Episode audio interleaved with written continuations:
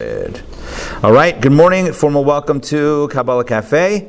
It's good to see you all. Um, all right. So this morning we are going to look at the topic of espionage.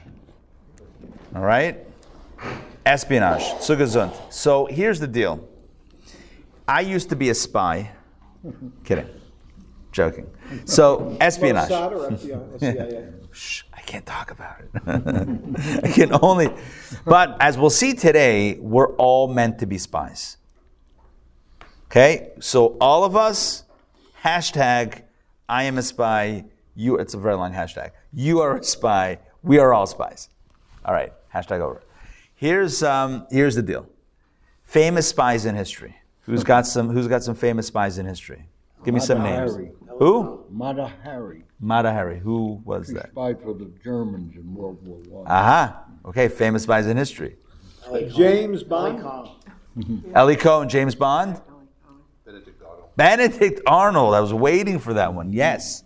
Benedict Arnold. He wasn't a spy. He was a traitor. Well, I think he was a spy. He was a Yeah, he was a spy for the British. Yeah, and that's what he that's when he turned on I didn't realize. his fellow Americans. That whole Hey, thing. What about those guys that Moshe sent down? Oh, oh hold on, hold on. You can't you can't run to the to the biblical story. We're starting off. We're, we're getting a running start here. Philbrick? Philbrick? Yeah, wasn't that was I don't know. name? He was an American. He spied. Could be. Herb The most famous spies, the The Rosenbergs. Rosenberg. Oh, I was waiting for that one as well. That was a. Remember the. Rosenbergs? Yeah, they were executed. Yeah. Yes. There's still controversy they, to this no, day. They were guilty. well, the husband for sure was. The question about the wife. All right. My brother-in-law's father was their personal doctor. Okay. He said they were guilty. Re- well, if he said, if your brother-in-law, then said then for sure. said. I hear. No, I hear you. And there's maybe uh, maybe there's Pollard. You know, Yeah. Yes. Yes, Pollard. Right, right, right. Jonathan Pollard. Okay, so famous spies in history. Now, along these lines, let's talk about what makes spying effective. So, if you want to be a spy, because after all, today this is spy school, Kabbalah Spy School Edition, right? So, if you're looking to be a spy, what's the key to good espionage? I'll tell you. Well, let's go around. What do you guys think? What's the key to being a good spy? Information, getting information, Getting information. But how do you get the information? the ability to fit in. Ability to fit in, excellent. Good. Like, for example, if somebody was trying to infiltrate, like, infiltrate, uh, like, rabbinics, they would have to dress and look like a rabbi, right? Okay. right? So, so it's about fitting in. Good. What else? into that problem a lot, don't you? Yeah, yeah. Everyone typecast me. I play the rabbi. All right. But what else? Perfect, perfect dialect. Perfect dialect. The- I- the best spies for Israel were, were folks that lived in Iraq that had a, a perfect Jews that had a perfect accent and, and would be accepted into the Arab community. Right. And unfortunately, you know, as we all know, there aren't many of those left because you know they uh, they had to leave um, Iraq Right. and specifically um, Baghdad. So Yep. Right. So it's about fitting in, and that includes the language, the accent. Good. What else? What else? Keys to espionage. Being credible with your story when you present it to your Excellent. Good. You have a credible story.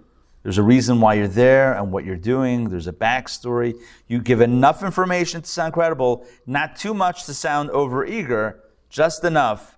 And obviously, you got to keep that story straight and not contradict it. What else? I got brave, I think, and be a risk taker. Courage.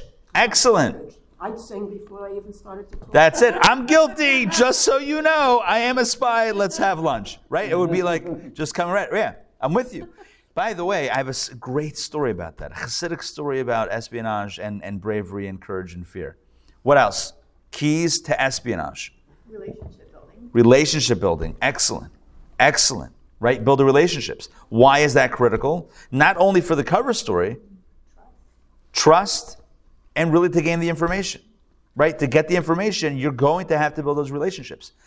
You know the phrase con? Right? As if no one's heard that before. Have you heard of uh, bagels? Right. So the con, right? What's a con? Con is really short for confidence scheme. What's a confidence scheme? Confident. Why is it called confidence scheme? it's because you're gaining the trust of someone. relationships, right? With the story, etc., with the language fitting in. You're gaining the trust of someone and you're getting their, you're getting their guard down to the point where they begin sharing or you can get access to what you want to get, gain access to, right?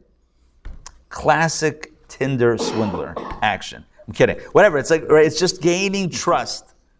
Looking around to see who's got me. Right. It's gaining trust and then exploiting that trust. That's what espionage is about. It's a confidence scheme. Classic confidence scheme. It's a con. It's the art of the con. Now, with that being said, there are, in my opinion, and, and this I think will cover kind of what, uh, what we've been talking about. There are some, there are two primary components to successful espionage, to being a successful spy. Number one, you have to be inside. Number two, you have to be outside. Let me explain. Number one, you have to be inside enough where you gain access. But number two, you have to always remember that you're only there to exploit, to get the information, and then to pass it along. In other words, if you infiltrate, there's a better word than that. If you, like, what's the, I don't know. If you, like, play your character so well that you get lost in your character and your story, and you kind of like this person that you become, guess what? You might forget to relay the information back home because these are your friends now. Then you become a double agent, and that's next week's class. That's already high level. That's already double spy. Forget about it. No, but right. So if you get too entrenched in the story, if you become too comfortable with the character, if you become too, um, if you have too much of an affinity with with the people, well, then you're probably not going to betray them. Correct? Right. Right? You can't betray if you, if you if you've fallen in love. So if you get too close, it's also not good. So number one, you have to be inside, but not too inside. Right? You have to you have to infiltrate, but always remain outside. What's the word duplicitous? You've got to be duplicitous. Yes, that duplicity is born of this duality. Now, here's the thing if you are detached because you're aligned with your people, whoever they are, whatever, I mean, who are we spying for? Is it a country? Is it a rogue organization? I don't know. I'll let you decide. But whoever that is, right? If you're too aligned with them that you can't, like, let yourself connect with the other side, well, then guess what? You're never going to get gain access. You're never going to get that information. You have to be open. You have to build those relationships, or you have to get in. But if you get in too close, you're not going to be able to get out. You have to be able to be in and out at the same time. You know what this sounds like? Stealth. What? You have to be stealth. Stealth. But you know what else it sounds like? Like the soul. This is the story of our lives. Think about it for a second. God sends the soul into this world. Why? Kabbalah shares the following, and many of you may have, have heard this concept before, but it's a very important concept, and it's a concept that the Arizal, Rabbi Yitzchak, or as he's known in English, Isaac, Rabbi Isaac Luria, the, the great Kabbalist of Safed in the uh, 15, 1600s, so he writes extensively about this. So here's a little bit of, ba- of backstory. The mystics explain that there was a reality before our reality. In other words, before any of this and the entire structure of this, in other words, the, the, the, the planes above our uh, physical existence, before any of this existed, there was another reality. And that reality is called Olam HaTohu, which is, and we've talked about this in previous classes, it's the world of chaos. The world of chaos. There is Olam HaTohu and Olam HaTikun, the world of chaos and the world of Tikkun, which means repair. You may have heard the phrase Tikkun Olam, to fix the world, repair the world, right? That's our, loosely speaking, that's our job to repair the world. That phrase, which has been used for many sorts of, uh, of virtuous projects, that phrase ori- originates in Jewish mystical thought. So here's, here's the breakdown of this. Now, and you find this in the beginning of, of, of the Torah, in the beginning of Genesis, where there's one line slipped in there in the first few verses of the Bible where it says that the world was chaotic and void. Tohu vavohu. Use the word tohu. Tohu. Not tofu. That's something else. That's something completely different. That's completely That's void. completely. Huh? What? Yeah. It's completely void. Hey, Sandrine, good morning. Good to see you. So this is this is tohu. What is tohu? Tohu is chaos. The way chaos is defined in Kabbalah is as follows. Very simple. The light was too big for the vessels. The vessels shattered. Simple analogy. Simple analogy. You expose, God forbid, expose the eye to too much light. What happens to the eye? It can get blinded. It can get damaged. Right? So light is good. Too much light is not good. Can you have too much of a good thing? Absolutely. Right? So you think, okay, a little bit of light, okay, more light, better. Or the more light, the better. But too much light, now you're going backwards. Now it's not good. When you have too much light for the vessel, for the recipient, for the container, the container can get harmed. So, in the language of Kabbalah, in this primordial world of chaos, of Tohu, the light, morning, Sam, the light was too big. We got a few open seats. Here, here, wherever you're comfortable. The light was too big for the vessel. And because of that, the vessel shattered. Again, now, now we might picture this in a very physical way, like, like a physical bowl or pottery that's now in shards. And that's a bit of a, mis, a misunderstanding because we're not talking about something physical per se.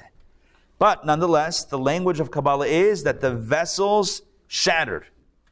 And the fragments of those vessels form the very base of our reality, the world of Tikkun. Why is this world called the world of Tikkun? You know why? Because our job is to fix the broken vessels, to pick up the pieces. Tikkun olam doesn't just mean recycling, doesn't just mean, right, the way it's used today. Tikkun olam, repair the world, um, recycle. All of these are virtuous causes, but in its original um, uh, conception, the mystics formed this phrase to indicate our spiritual work of elevating the broken or gathering and elevating the broken shards of those vessels that broke. It's not a physical thing, it's a spiritual thing. So here's, here's what this means. That's an individual, Yes. not a, not a collective. Well, it, it's both. There's up. yes, it's a cumulative effort. Correct. So what are you saying the spiritual shards are? Um, let me explain. When it, so we're going to use a simple example, an example that we all know and love. I am drinking tea right now. Why? Because I am British at heart, and I don't drink coffee. And I drink, I, yes, and I don't drink coffee because coffee makes like my heart race a little bit. My mind gets a little like it's just it's too much. It's too much. I'm already kind of high strung. Coffee kind of puts me over the edge. Huh? Maybe. I don't know. I never had like too much of a.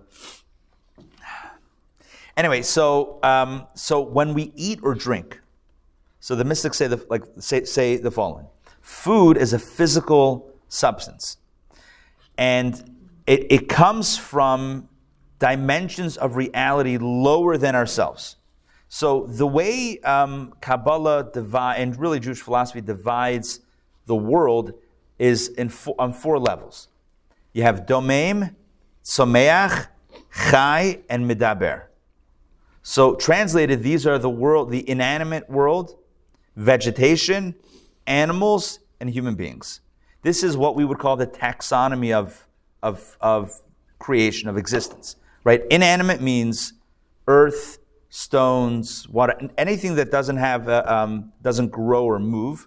Then you have vegetation, stuff that grows, but, but it doesn't move, right? Unless it's a school play Sustenance from the, from the inanimate, exactly, right? So it draws, right? And then you have um, animals, right, that can not only grow but also roam, and then you have human beings that have, you know, the unique human intelligence, etc. The Kabbalists ask the following question. Typically, the way it works when you kind of think about how structures work, the thing on the bottom needs the thing on the top. right? In other words, the, the lower entity needs the upper entity to exist, not the other way around. So then why is it that human beings require food?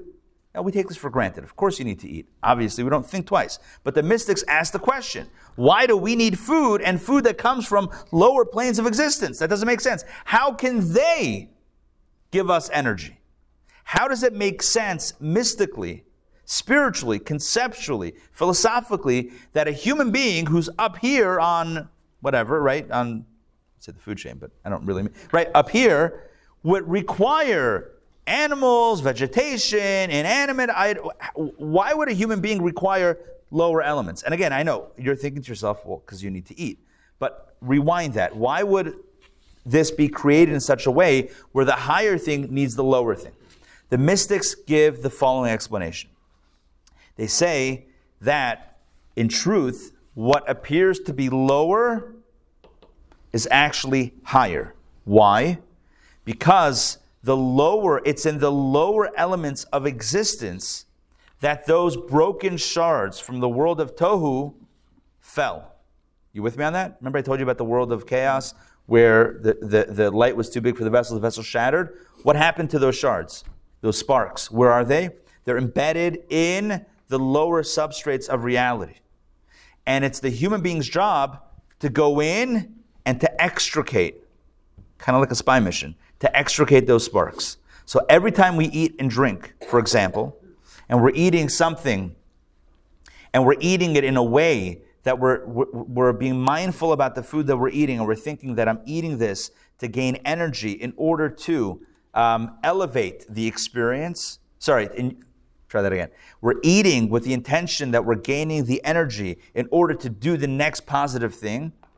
That lifts the sparks. What we're doing is basically separating out the shell from the spark. We're separating out the husk from the kernel inside. The, the, the physical pleasure of the food is being separated out from the energy, the divine energy in the food. And we're utilizing divine energy as fuel to do the next good thing, positive thing in this world. Well, then guess what happens? The spark is elevated, it's, it's extracted and that is reclaiming the spark or the fragment of the world of chaos that is embedded in the stuff in this world. Does that make sense? Even if we don't say a bracha over it? A bracha is, um, is, a t- is, is, is important in and of itself, and it's also a tool to help remind us, the blessing before we eat it, to help us be mindful of why it is that we're eating. In other words, to think that when we're hungry, we're going to start remembering, ah, wait a second, it's not just about my bodily hunger, but it's about my the spiritual opportunity here, that is, that's very ambitious. The blessing that we recite allows us to take a moment before we eat, pause, and hopefully be mindful about this experience to then make it a meaningful experience.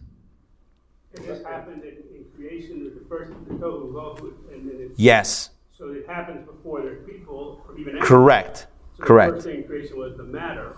Mm-hmm. And that matter, yes, well That's said. where it is. Yes, and the matter has this stuff. So, for example, it says in the books of Kabbalah that in that in Egypt there were 202 sparks, shards, same thing, spark shards of the of the vessels that were embedded in Egypt. When it says Vagam Erev Rav Alui Mahem, that the Erev Rav, they took out the Erev Rav, the Rav, what's Rav? 202, right? The Gematria, speaking of numerology. The numerology of Rav, Reish Bet, is 202 says 202 sparks of 288. It says Rapach, 288. Wish I had this uh, printed out. Um, V'ruach Elokim merachefet al pnei hamayim. Says in the opening verses of Genesis, and the Spirit of God, God hovered over, o- over the land, over the earth. The word hover, merachefet, merachefet. So um, it's comprised of the letters Rapach, Resh, Pei, Chet. Resh is 200, Pei is 80, and Chet is 80. 288 sparks in total. Of those 288, 202 were collected in Egypt by the Exodus. Now it sounds like after that's done, it should be a short hop to completed the mission. However, however, sparks are tricky and they've subdivided and subdivided. And so this is the way Kabbalah explains it And thus, every physical, um, I don't know, every physical activity that we engage in, there's always two ways to do it. There's a way to succumb to the physicality, to the materiality of that experience, or there's a way to maintain our spiritual integrity while being involved in that physical experience and elevate it, elevate that experience for a higher purpose, or be mindful about it as a higher purpose. I, have used this example many times, and I'm sure many of you have heard me say this before, but when you go fill up your car with gasoline, or I, that doesn't always work now because electric cars, but all right, back in the day when they were still using gasoline for automobiles, right? You would show up, you would go to the gas station. We go to the gas station, you, you swipe, I don't know, you put in your card, they lock it down. You ever see that? They lock your card. Can't even pull it out. Hold you hostage until you get the PIN number right. It's like, who can remember that? I'm kidding. right? So then, yeah, you get your, you, you, you toggle it up, right? and you do it. I've never seen anybody take a selfie next to the gasoline. I've never seen it, right? Oh, I got the 93 this time. I've never seen that. But when it comes to food, all the time we're blocking our food. In other words, when it comes to gasoline, we're very much attuned to the fact that it's a very utilitarian, it's very functional. We're filling up in order to keep on driving. But when we eat, because food is so, I don't know, it's so laden with sparks, the more sparks, the more covers over the spark. The brighter the light, the more opaque the shell covering that light. That's the way it works. Everything has to be balanced. So the greater potential that's why you look. Where is the greatest danger? Physical, you know, danger. Always in the place with the greatest opportunity. It's always like that. Right? The greatest light is always covered with the greatest husk. You guys with me on this? Yeah, Ralph, can I ask you two questions? Yes. Um, firstly, if the food that you're eating without the bracha is a burger from McDonald's, what does that mean for what you've just been talking about? Good, excellent Uh, question. The second question is you were talking about espionage and you moved on to a slightly different subject, and I'm trying to connect where you. I, I, I will make the connection. Don't worry. The connection is you have to get in, but remember why you're getting in. You can't elevate the sparks in the food without eating. But if you forget why you're eating and you get all in, then you're not going to elevate the sparks either. Same thing with spying. You have to be able to be in and maintain your perspective without. I've said too much. All right, anyway, but getting back to your question. So it says in, so basically, kosher, the definition of kosher is that which is ready to elevate. So the definition of kosher, it says that, as, like in, in um, Jewish legal terminology, mutar and asur. Mutar means permitted, asur means forbidden. What does that mean? Literally, mutar, literally the meaning of mutar means untied, and asur means tied, like tied. T, not tie dye, like tie down, right? Locked down. So things that are asur means that the shell is so opaque that you can't go into it and extract it in a normative fashion. The only way to, to, to allow that light to break through is by rejecting it. By rejecting it, that's how we attain it. So things that are forbidden, you don't elevate it by engaging with it, you elevate it by disreg- by, by not engaging with it. Things that are permitted, right, which is where food comes in, right? Things that are permitted, that those would be the areas in which you can go in, get the spark, and get out. So that's literally the definition of mutar asur, forbidden and, and permitted. Kosher, or not kosher. Yeah. Life or death situation. Yes. The only food there is trade. Yeah. You make a bracha. That's a great question. Do you say a blessing? Um, You don't have to answer. I don't know. we would have to look. That's a very good question. No, I, Sam, out of habit, you probably would. Right. You probably would. You probably would, no different. By the way, my, but it's not such a theoretical question. Well, my grandfather was, um, he went to the draft office, World War II. He was in, he lived in Brooklyn. He was, he was, in the same. he grew up. So, well, he didn't end up going, but I'll tell you what happened. So he was, he was born in 1922, grew up in Brownsville, Brooklyn, right near Crown Heights. Um, when Chabad, when Lubavitch came over to America and opened up the yeshiva, so he transferred from his yeshiva to that yeshiva, and, and the previous Rebbe said um, that my stu- none of my students are going to have to go fight in the war and go back there, etc. And so he went to the, uh, you know, he gave them a blessing that they would be safe. he went to the office or whatever where they were, you know, like the, the drafting office. I don't know what it was called. Draft office Draft office. It was on Whitehorse, And where was that? Whitehorse. in Brooklyn. In Brooklyn.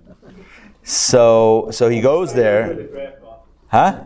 Everybody knows that age. So he goes there. So he goes there, and uh, he he was he was in good physical condition, and he's he's uh, going through all the all the different stations. You know, they check your eyes, they check your whatever, they check all the all the things. And um, he gets to the last station, and it's the psychiatrist, and it's a Jewish guy. How does he know Jewish? I don't know. Either he had his name there, or he looked whatever. He was a Jewish guy. In those days, So he he was a said- doctor, that was a telltale sign. So he's right. So he sat. So he looks at him. So this doctor looks at my grandfather, and he says, "So where do you go to yeshiva? I'm Jewish. Where do you go to school?" He says, uh, "Lubavitch, Chabad Lubavitch." No, Lubavitch. They make very good soldiers, right? You fo- you like to follow orders, right? You have a rabbi, you follow orders. That's what he says. My grandfather's like getting nervous. he said, "Let me ask you a question. If you're on the front lines." and there's no other food around, right, and you're dying of hunger, and the only thing there is pork, would you eat it? That's your question, right? But he didn't ask about the bracha. So, would you eat it? My grandfather said, Yes, I would. But then I would probably, he said. Anyway, so he's. He, he, what's the code when you were rejected? What's that? What was that code? 4F. 4F. He gave him the 4F, and that was it. Anyway, he smiled, and I think he was like trying to play with him a little bit. He like smiled. He said, "All right, you'll make a good soldier," and then he stamped it, but it wasn't. Anyway, what's it's a good question. The point here with the food is that food has, you know, food is it's such a challenge, and I I, I, I said this quickly before. The great in life, when it comes to physical things, the greater the challenge. When I say challenge, I mean the more complicated it is right? And uh, you, you can use your imagination, but the more complicated something is, it's for one reason because there's greater light in there. And the greater the light, right, the potential for holiness, the greater it is masked with all sorts of other possibilities as well. Because that's the way it works. If great light was readily available without work, that would create an imbalance of free choice. That would make the light easy to attain. And that's not the way God created the world in a perfect balance, which means perfectly balanced between the possibility for goodness and the opposite. It's always perfectly balanced. So the greater the opportunity for holiness, the greater the challenge is going to be. So if you want to know where the light is, just look where the darkness is. That's the rule. That's the Kabbalistic rule of thumb. If you want to know where the greatest light is, look where the greatest challenge is. And that's true collectively or personally. Look at those areas that you find the most challenging. That's probably where your purpose is. That's very likely where your purpose is. Now, not always are we gonna are we gonna get it right, but that's that, like, say for example, like it's not the case, but say I've got a very very short temper. yes. How could um, It's in working on relationships and working on patience. That's where, again, I, I can't say this definitively, but that's where the mystics would say, look there. That's probably where the greatest opportunity and breakthrough will lie and, and the purpose. Think about it this way. to master the problem, the, the opportunity? Think about it this way. Think about reincarnation. Kabbalah explains reincarnation along these exact lines. Every soul has just the doctrine of sparks, the broken vessels and the sparks to, to fix and to reclaim and fix. That explains the pretty much the totality of life and history and purpose. It's such a such a magnificent um, exposition of Kabbalah. It's become the literal foundation of, of, of all of modern Kabbalah. Every soul has specific sparks that it is meant to elevate. Every soul has its specific subset of sparks that only it can that only it can find, seek, and uplift. No one else can. No one else is intended or, or, or, or is meant to uplift those works, Which is why every person has a unique journey through life. No one's walked your journey or my journey. No one's walked the same journey. Even if they two people grew up in the same household, same parents, they have different journeys, different personalities, different opportunities, different relationships. Everything is different. And the and the and the the, the reason behind this is because everyone's soul, before they're born, is attributed to a certain collection of sparks that are embedded in this world. Like the Baal Shem Tov says, wherever you find yourself, in the world, it's because you have been sent there to elevate something in that space. So you were flying to LA and now you were diverted or there's a delay, whatever, in Kansas City. And you think it's an accident. Oh, unbelievable. Now I'm delayed. The mystic, a mystical way of looking at this, a Kabbalistic way of looking at this, what's the opportunity? Somebody once wrote to the Rebbe that he's sick. Who was this? Maybe Gershon Ber um, Jacobson, maybe? Somebody wrote to the Rebbe once that he was in the hospital sick and he was asking for a blessing for, for recovery. Huh? Yeah, I think it was Huawei's dad. I think so. So um, Simon Jacobson's dad also. So I, um, so I, th- so I think it was him. The Rebbe writes back when you finish the reason, when you've completed the, the, the purpose for why you were in the hospital, why you're in the hospital, then you'll get healthy. In other words, then you, you're in the hospital. You think you're in the hospital because you're sick. You're in the hot. It's a different way of looking at it. There's a, there's something there. There are sparks there that need to be elevated.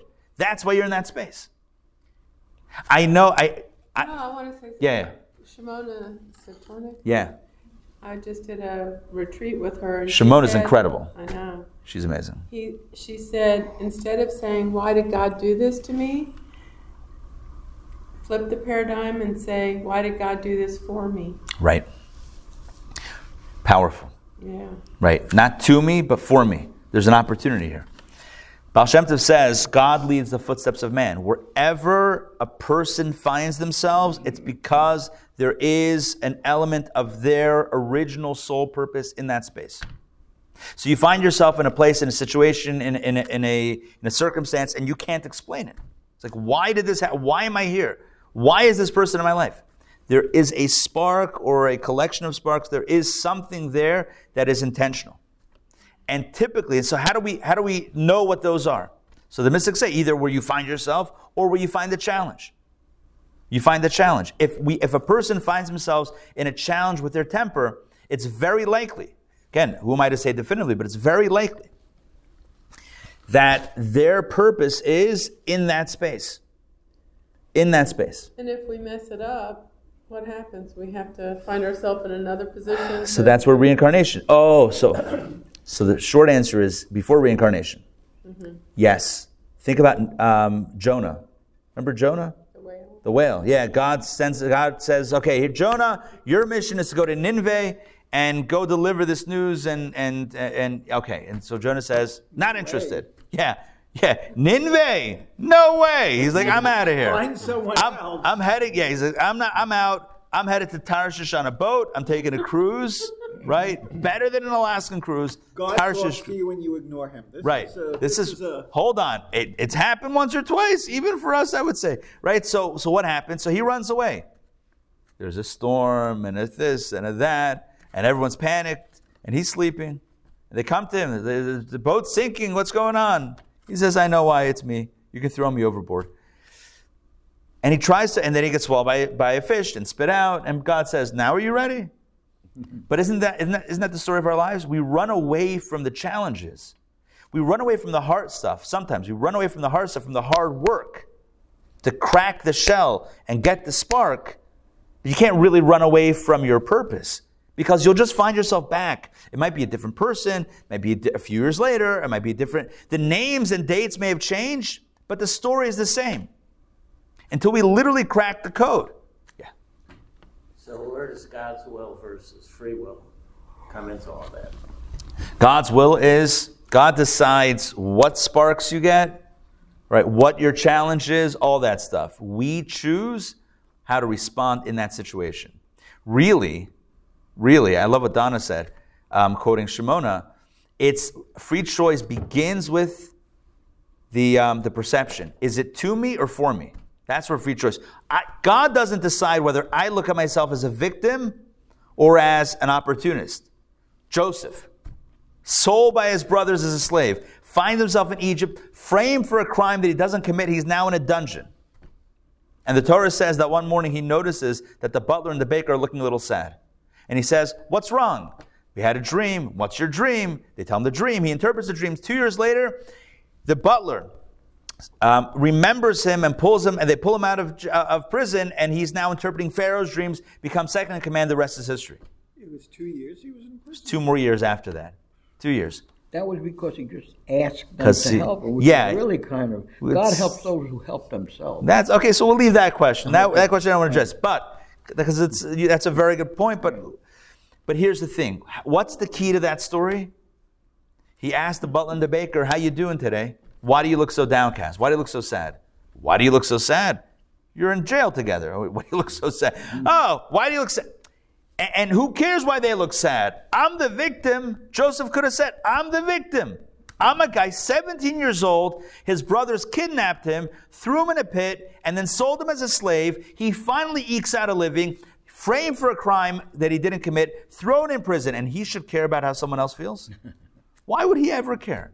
Why would he ever care to say, Lama penechem ro'im hayom? Why your face is sad today? That's literally the quote. Lama penechem ro'im hayom. Why are your faces sad today? Literally, who cares? I'm the I'm, I'm playing Joseph now. I'm the victim. I don't care how you feel. I'm wallowing in self-pity. He never looked at himself as a victim, as a two. Life never happened to him. Life happened for him. Wherever he was, there was an opportunity. So when he was in working for Potiphar, there was an opportunity. When he was in, in, in the dungeon, there's an opportunity. Pharaoh, there's an opportunity. There's always an opportunity. To the point, and he said this himself later on in the narrative, when his brothers finally break down and apologize for what they did, for selling him as a slave, he says to them with these unforgettable words You didn't send me here. You didn't sell me here. He says, You didn't sell me here to Egypt. God sent me here. That's the difference. You didn't sell. I'm not a victim of another person. God sent me here. And that perspective, he asked about free choice. No one can, no one can, pl- can implant that perspective in anyone's mind. But when you have that perception, when you have that perspective, everything changes. And so Kabbalah encourages us to see the world and the opportunities around us as literal opportunities with sparks and, and, and, a, and, a, and a very specific purpose. I'm here for a mission, I'm here for a purpose. The challenges, my vices, you know, the opportunities, they're all part of this dynamic of spark seek, seeking. Now, one more, a few more things that are very important. Like a key fob to a car, right? You could have a dealership with um, 100 Honda Accords, but that key fob only unlocks the one that it's designated for. The same thing is true with souls and sparks. The sparks that are associated with my soul, only I can unlock, and your soul and your sparks, only you can unlock. Which is why Kabbalah, a- depth of Kabbalah, Kabbalistic explanation on the do not covet. Why do not covet? Think about it. The stuff that God has given you, and the stuff that we've created, God has given us. Let's be honest here, right? The stuff that we allegedly have. Oh no, I got that. Sure, it's like the joke with the parking spot. You know that joke, right? Mm-hmm. Yeah. Never mind. Cue up number 18, right? Never mind. Joke 18. Just for those that don't know it. This guy's this guy has a very important meeting and he gets to the parking lot and there's no spaces. So he's like, he's desperate. He's like, oh man, I need a space. He's like, God, please, like I need a space. Does another round, no space. God, I'm gonna go to synagogue, I'm gonna pray, you know, this week. Yeah, yeah, yeah. Okay, God, I'm gonna give tzedakah, I'm gonna like that. Nothing. All right, God, I'm gonna like he starts promising the world the fourth time around, a spot opens up. He's like, you know what, God? I got a spot. Forget it. Deal's off. I got this. Right? That's the joke. We make deals, and then when things happen, it's like, oh no, I did that. Right? No, no, that was me. Like I needed God when I needed, but when I got, oh, that was me. That's the, that's the, it's like Pharaoh. Right? Pharaoh's like, oh, please take away the plague, and then the plague goes away, and he's like, okay, now you're still slaves. yeah, I haven't changed my mind. Actually, on second thought, things are still good the way they are. Right? That's the that's the Pharaoh mentality. How do we know when we've grabbed hold of that spark, that shard? How do we know we accomplished that? Well, it goes, it makes a little sound, Does and then you see the every coin, time a bell the top right, yeah, top right of the screen. You see the counter, like, like yeah, oh, yeah, the jackpot. It really no. So, it, so that's also part of the challenge. The challenge is that we don't always see the light. It's not like we get infused. We don't always see it. I think the more we do it, the more we get attuned to that. And, and, and, but it doesn't always. We don't always have that, that immediate feedback, which makes it more difficult. But that also allows for the free choice. But anyway, the point of the the point of this idea is that that when it comes to do, the, the mitzvah of do not covet, right? The tenth commandment of the Ten Commandments, ten out of ten, um, is do not covet your neighbor's this, that, or the other. The mystical understanding of this is because your house, your spouse, etc. It's you, the, the stuff that's yours, not yours, right? That that which is associated with you, that's where your purpose is. Why would you want someone else's stuff? You couldn't unlock those sparks if you tried. In other words, forget about coveting as like a, as a personal moral failing. Think about it as a waste of time. What are you going to do with this stuff? It's not yours anyway. It's it's un it's unaccessible. So you're running after someone else's life? Why? What's the point? As Mark Twain or somebody once said, be yourself. Everyone else is taken, right? Everyone else is, is, is spoken for. Be yourself. So Kabbalah says, so again, this doctrine of the sparks is so powerful. And again, getting back to food, because food is really, it's not the only thing that's, that's complicated, but food is complicated. So when it comes to food, the mystics say the following that the food that is in front of us, right? Especially thinking about a breakfast like this morning, the food that's in front of us, there's two ways to experience it. One is from a body place, my body is hungry, and the other one is my soul is hungry in a certain sense. And the Baal Shem Tov says that you know what? When our body is hungry, you know why the body is hungry? Because the soul is really hungry. The body's hunger is really an indicator of the soul. He uses just a really incredible incredible explanation of, of another biblical phrase. You know the you know remember the verse in the Torah that says, uh, "For not on bread alone does man, for man does not live on bread alone, but rather on the word of God." Yeah, I think there was a commercial back in the '80s uh, for the for like a burger for like a fast food place. Man does not live on bread alone. Like, don't forget where's the beef, right? Like, don't, don't forget the burger. Right? But man does not live on bread alone, but rather on the word of God. What does that mean? What does that mean? The way the mystics explain it, consistent to our topic today, is, is that we don't live, we're not sustained by the food as much as we are by the spark in the Word of God inside the food. The, gastron- the, the food experience, the, the eating experience is not just a gastronomical one for the body, it's a soulful one for the soul. It's one in which we're meant to, to get in elevate the spark. And what that means is not some sort of supernatural mystical experience. It's literally understanding. It's going in with the perspective that the food has energy and the energy is intended for me to energize my body and my spirit, make my mind sharper, make my right give me the ability to function so that I can do the next good thing. I cannot do a mitzvah, I cannot help someone else out without that energy. When it comes to making money, it's the same thing. It's the meditation is I'm uh, earning money, yes, for myself, but also to do great things with it, do important things with it. It's a meditation that, tra- that transfers the experience from a consumer experience to an elevatory experience. I'm no longer taking, but I'm giving. And I'm part of this larger continuum. I'm elevating the spark. I'm elevating the spark in the sense that I am understanding that this thing exists not for my own pleasure, but for a purpose. And I exist not for my own pleasure, but for a purpose. Does that make sense?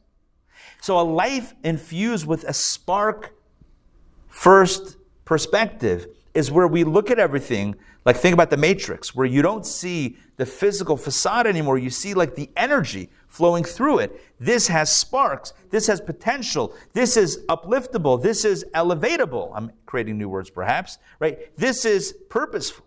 This is not just for my own pleasure. This is not just for my own consumerism, right? I'm not just a consumer, but I'm actually a partner. This is what tikkun olam really means in its original conception. Tikkun olam, which literally means to fix the world, to repair the world. What does that mean? It means to elevate the sparks. It means to see everything around us as laden and latent with potential, and not just something to consume or destroy. There's beauty in this. There's divine light in this. How do we cultivate it? How do we bring it out? And part of that is, not a part, the, a necessary part of that is to separate the outside from the inside. This explains one of the most perplexing stories in the Torah. When we talk about espionage, and I explained before that it's really about the art of the con. You know, one of the greatest cons in biblical history is Jacob, Oh, yeah. Right? slick. Taking the blessings. One of the greatest cons. So, to rewind, we all know the story. Isaac, the dad, says to his older son Esau, I'd like to bless you before I pass away. Prepare some food that you know that I like. Come back. I'll eat the food. I'll give you a blessing. Great. His wife, Isaac's wife, Rebecca, the mother of Esau and Jacob, twins, tells her younger the younger twin, Jacob, put on your brother's clothes, dress like your brother, put on because he was Esau was Esau was hairy, put on uh, animal skins on your arms, and I'll I'll make the food. I'll make the food. I got this. I know what he likes. what he likes. I know what he likes. I'll make the food. Go in. He's like, oh, what, what happens if my father feels my hand? Oh, oh we got this. We got this covered. Mm-hmm. That's it.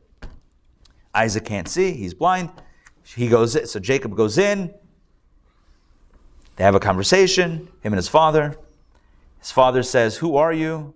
He says, I am Esau, your firstborn. He says, Come here. He touches him. He says, Hakol kol Yaakov hayadayim Esav. Powerful, powerful line. Says, The voice is the voice of Jacob. The arms, the hands, they feel like Esau. Can't, can't figure this out. You sound like Jacob, but you feel like Esau. This is, right? How do we explain this? How do we explain this duality? Anyway, he eventually gives him the blessings. Did The you que- tell him that he had a sore throat or something? Yeah. it wasn't it wasn't his voice. It was that he said, "Father, please get up." Or please bless me or please please sit up and and here's the food. He was too gentle. Esau was more like, "Get up."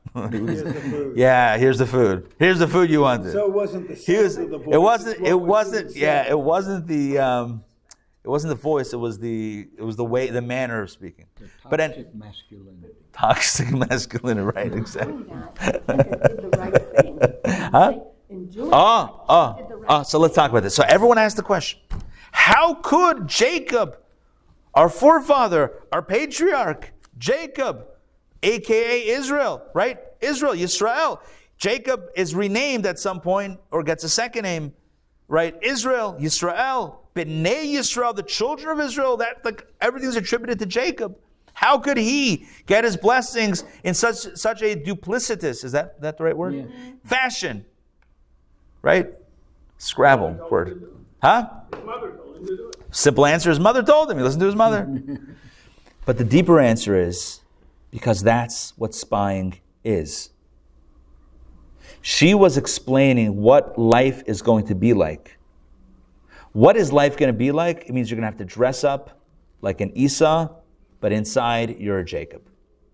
You're going to sit down at a meal like everyone else. Like everyone else. Sit down and eat. And on the outside, it looks identical. But on the inside, this is going to be a Jacob meal. On the inside, this will be for a purpose, for a meaning, for a higher purpose. In other words, dressing up in the garments of Esau while you're Jacob is the art of spying. The art of spying is, the art of the con is that you fit in, but you're still different. And that's the key to unlocking and elevating the sparks around us. Doing all of the physical things, but doing it with a deeper intention and purpose. Does this make sense? Yeah. This is what spying means. This is why Jacob had to get the blessings that way. Because if Jacob got the blessings looking like a Jacob, that would never create a template for what real life is. That would mean the only light is found in the light spaces. Where can you find the light? In the synagogue, in the mitzvah. But when eating, that's, that's a concession to physicality. There's no purpose here. Just get done with it and move on. Judaism has a radically different approach. And I'm using food as the only as the example, but again, you can use your imagination, apply it anywhere, right? The experience of eating in Judaism is not a concession to a physical failing or frailty the body needs. The understanding, the, the, the incredible mystical understanding elevates the food experience to a holy experience if done correctly, which means that the light is not just found in the light spaces, it's also found in the dark spaces. It's found in those spaces where it looks like an Esau experience. It looks like the realm of the hunter, the realm of the Esau. Inside that space is holy. So Rebecca says to her son Jacob, I want you to put on the clothes of Esau. Put on those clothes and then go in as Jacob. This was the first act of espionage. Not exactly gaining information, but in the context of going in, infiltrating, and then getting out. This is the first example. Make sense? Mm-hmm. With every successful spy, you need a duality. You have to be able to get in, you have to be able to get out. And even when you're in, you have to remain above.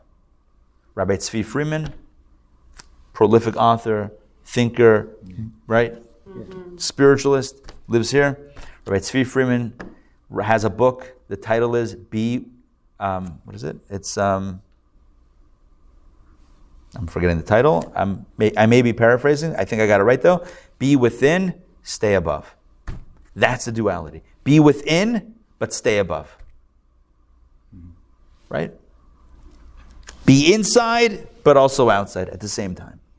That's the only way it works. If you're not inside, you're not, you're not going to get the spark. If you don't eat, then you're not accessing the spark. Someone who says, I'm going to be spiritual and I'll fast all day and eat bread and water, guess what? It's going to miss getting the sparks in the potatoes. what about the hash browns? What about the hash browns? What about the sparks there? What about the bagel and the schmear?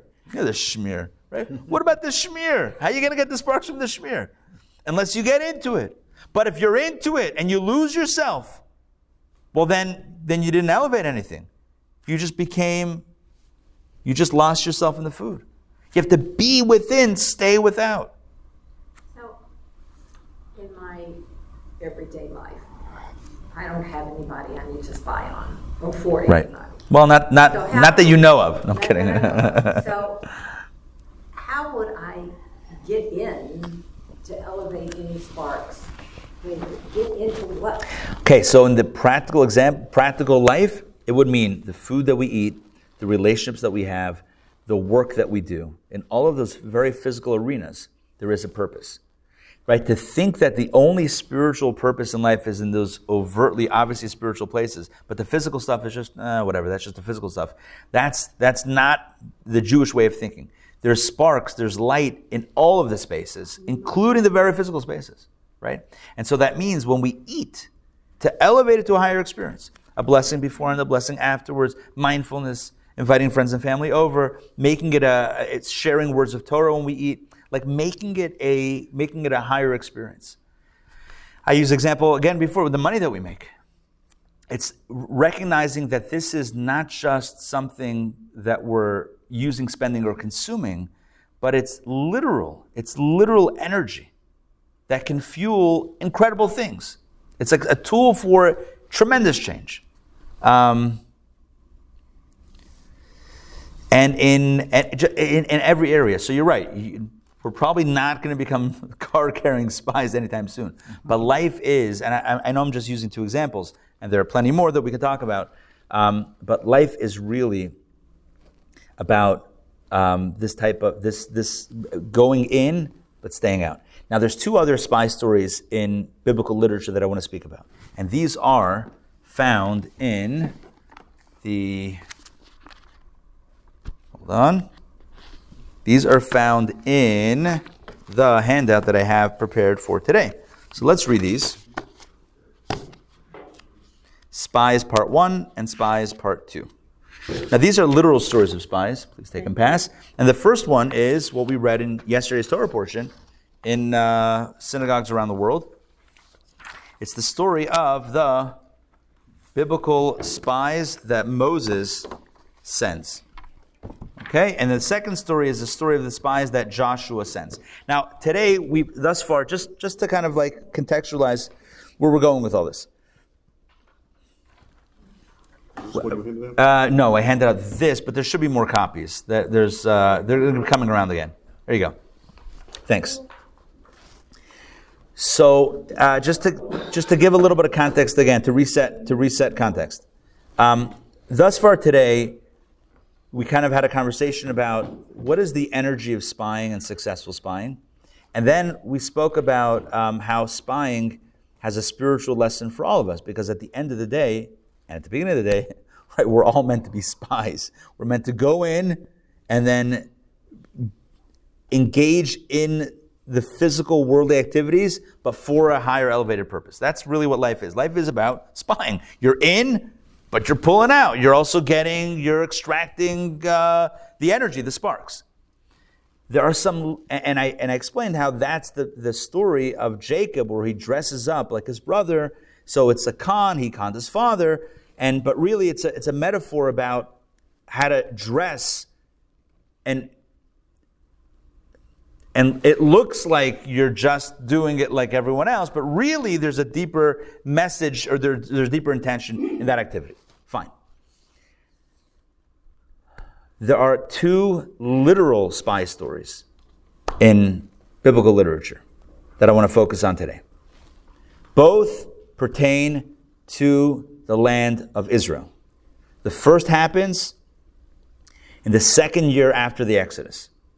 The Exodus happened in the Jewish count of years, 2448 from creation. It's one year later, and the Jews now, they've, there's been a lot of drama thus far. They got out of Egypt, the sea split for them, they received the, the Torah at Sinai, uh, they sinned with the golden calf, they repented for the sin of the golden calf, they built the tabernacle, which is the portable sanctuary, and at this point, they are poised to enter the land of Israel. But before that, they pause and they go to Moses. The people go to Moses and they say, Before we go in, we would feel more comfortable and confident if there was some intel about what's going on on the other side of that border, right?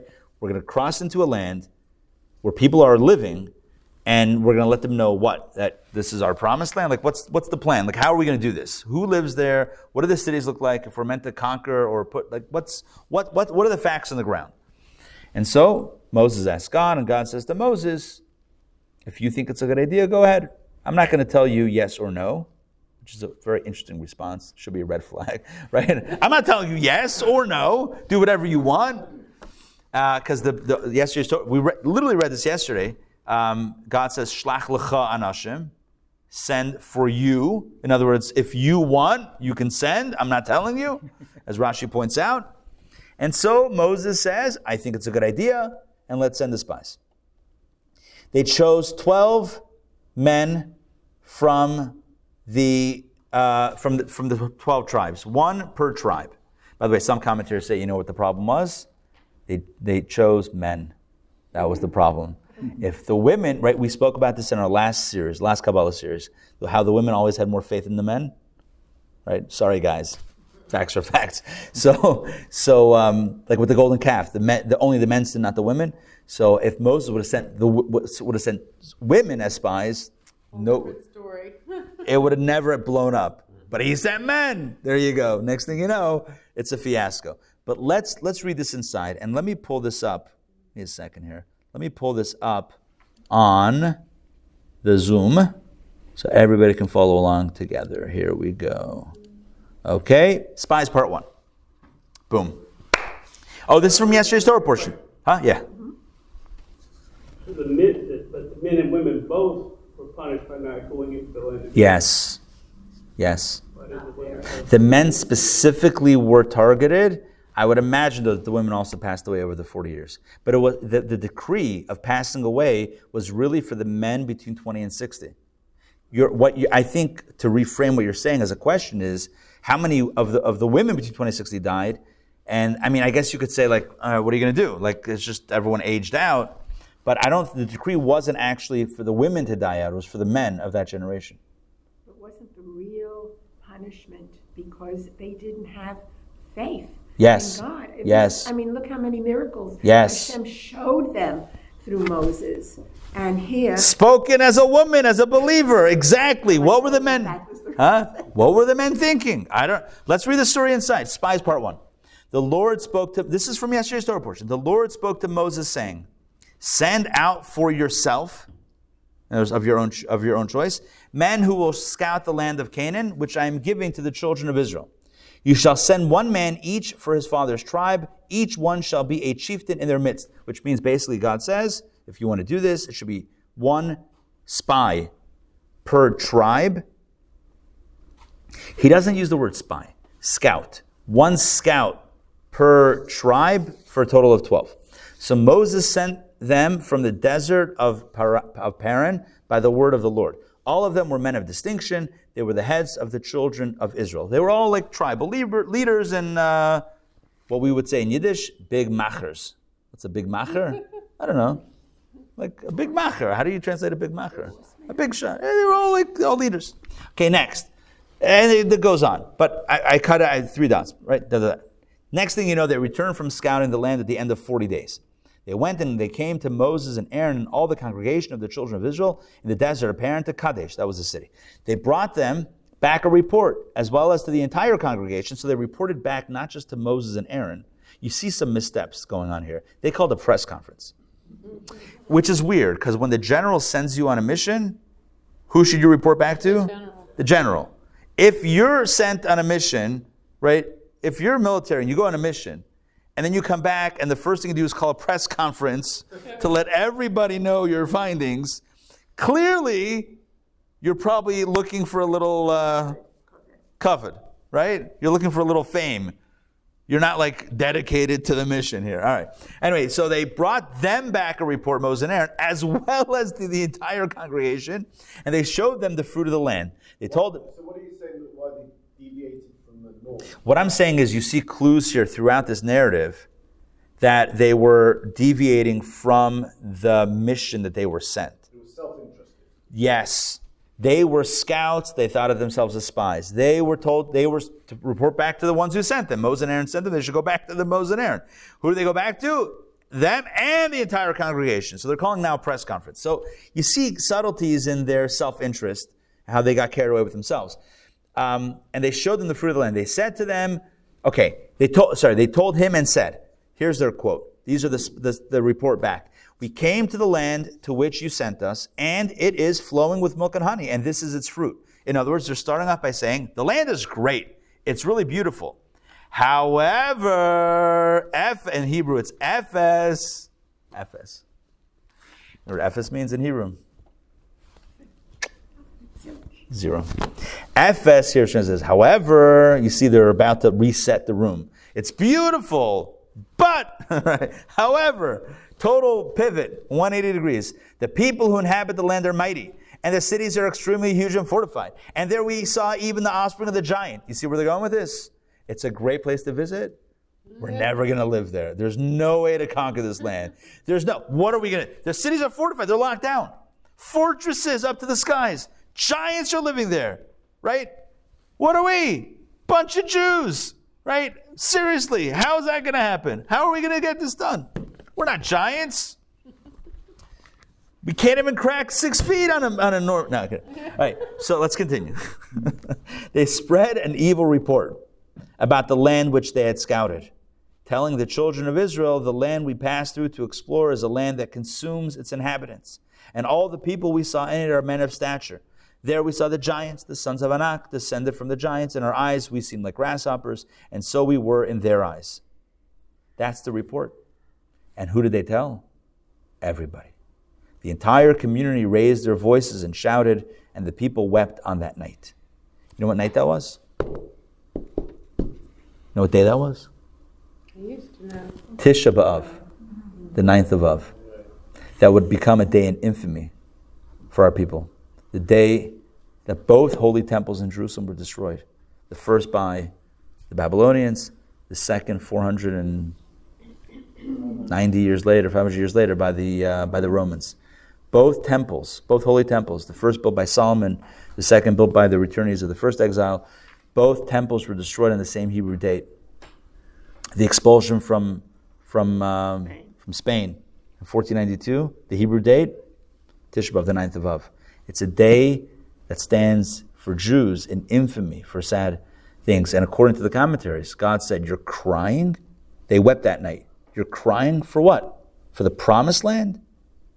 I promised you a beautiful land and that you would be successful. And you're crying about it? You're crying? I'll give you a reason to cry. you're crying for nothing, you'll have a reason to cry on this date. It sounds like God is taking retribution. Yeah, yeah, you're crying. I'll give you a reason to cry. Exactly. Wait a second. Yeah. God knew all this was gonna happen, so he planned it all. So ah, to you- an- a- but- Another, Yeah, but when you say God planned, you have to, we have to be careful. God knows, but that doesn't take away free choice. In other words, the story still plays out the way it plays out. But does God make people make bad choices? I, I don't know.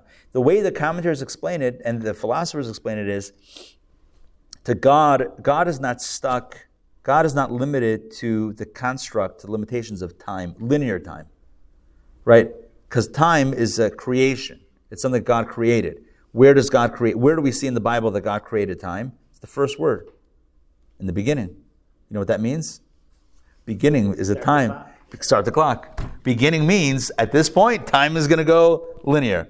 Before that, there's no time. God is not limited by time or space. If God is limited by time or space, find another God. I mean, find a God, find a better God than that. A God that's limited in time and space, we can do better than that. God is not limited, which means that even though in our reality, and this is the only reality we can fathom, even when we think of time travel, it's always linear. Even when we conceive of time travel, it's still, oh, we'll go back in time or forward in time. We can't get out of that way of thinking.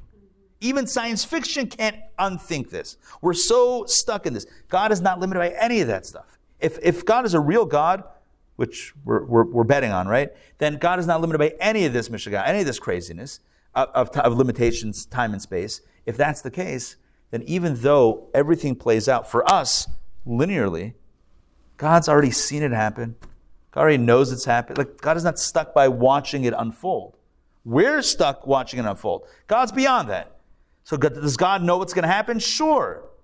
He's seen the movie. He's seen our choice. We're still making the choices. we can change it. But then he would have seen that. Yeah, but then he would that's he would have seen that. He's outside. It's like we're characters. Imagine a flip book. We used the example before. I don't know what I'm grabbing for papers for no reason. So no, like imagine you had a flip book. Which remember those flip books? You, like a stick figure, and you flip through it, and like guy is running or riding a bicycle or swimming, right? Right. So you're doing a flip book. So imagine you're the character. Imagine you're the guy. Remember we spoke about this in a course like years ago? You're the guy in the flip book. And so each page you're like you're doing something else. It's my robot dance also. I'm multitasking.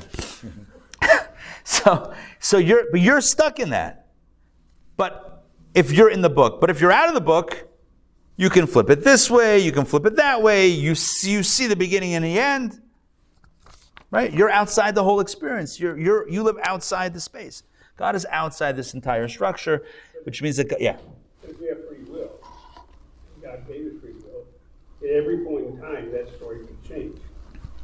Yes, absolutely. But since God is beyond time, so he can kind of see it before it happens.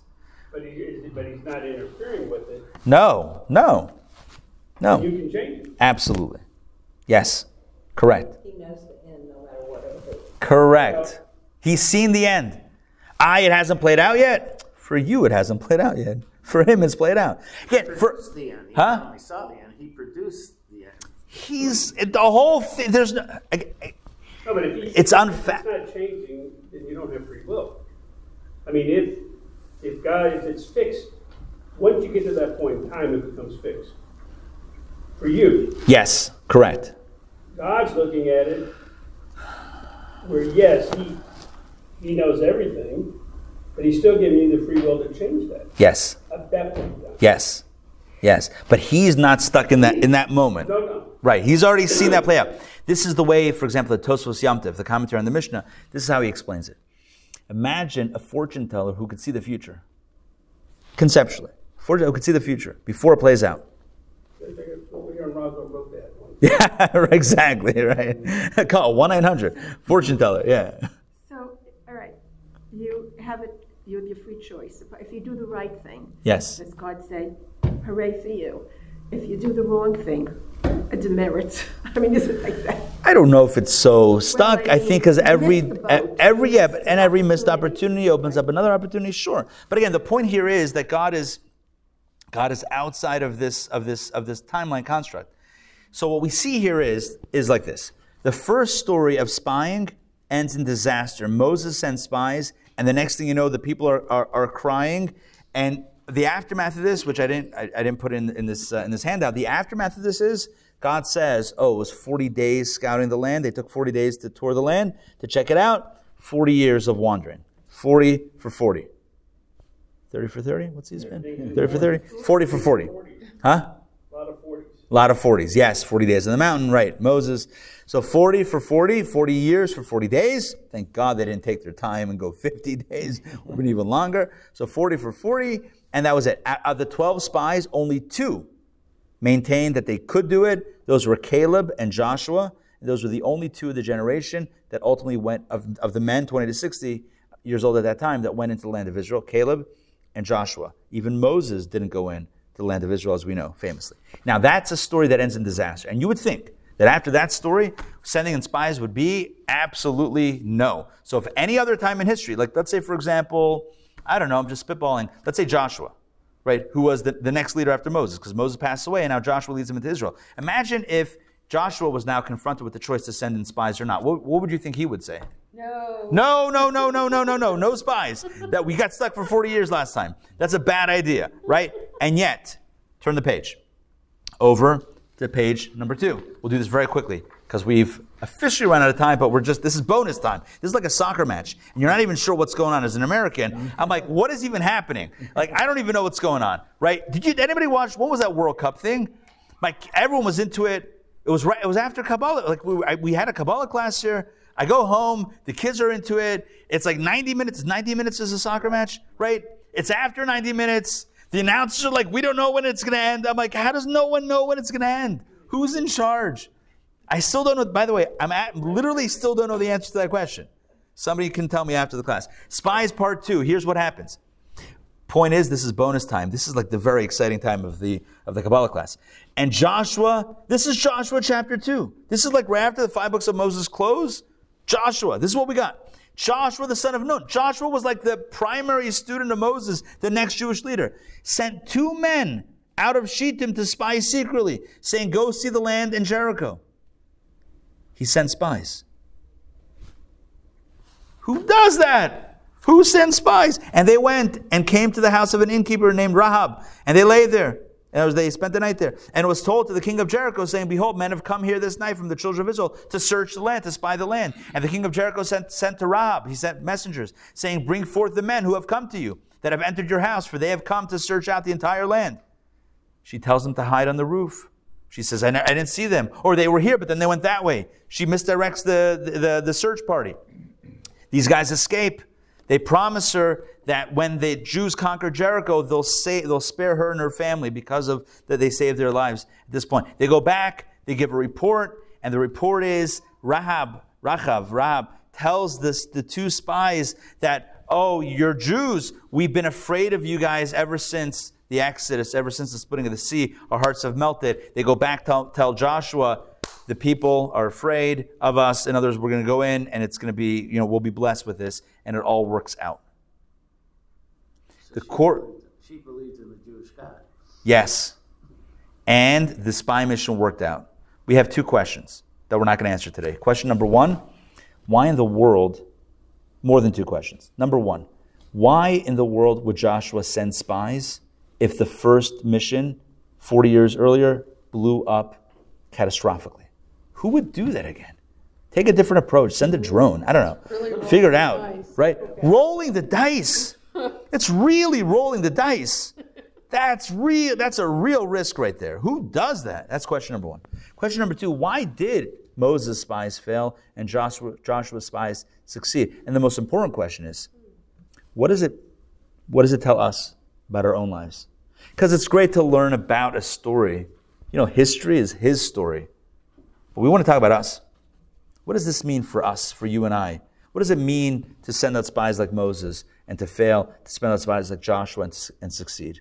What are these two types of spies? You're What are the two missions? away for the summer without an answer to that? No. Next week. Same I bedtime. thought we Same. were done. No, no, no. Okay, so I'll, clar- I'll clarify in a second. But let's close it down, then I'll clarify what's going on with the schedule. So, These are the questions that are at the core of this discourse, which we still have not opened up and jumped into.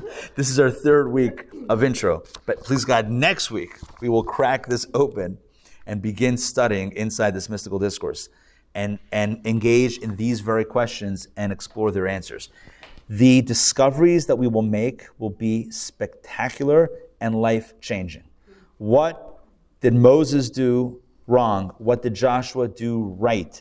What makes a spy mission, which, as we saw today, means life, successful or a failure, right? What constitutes the distinction between success and failure with this mission of going in and infiltrating and still being without, still maintaining your perspective, not losing yourself in that mission?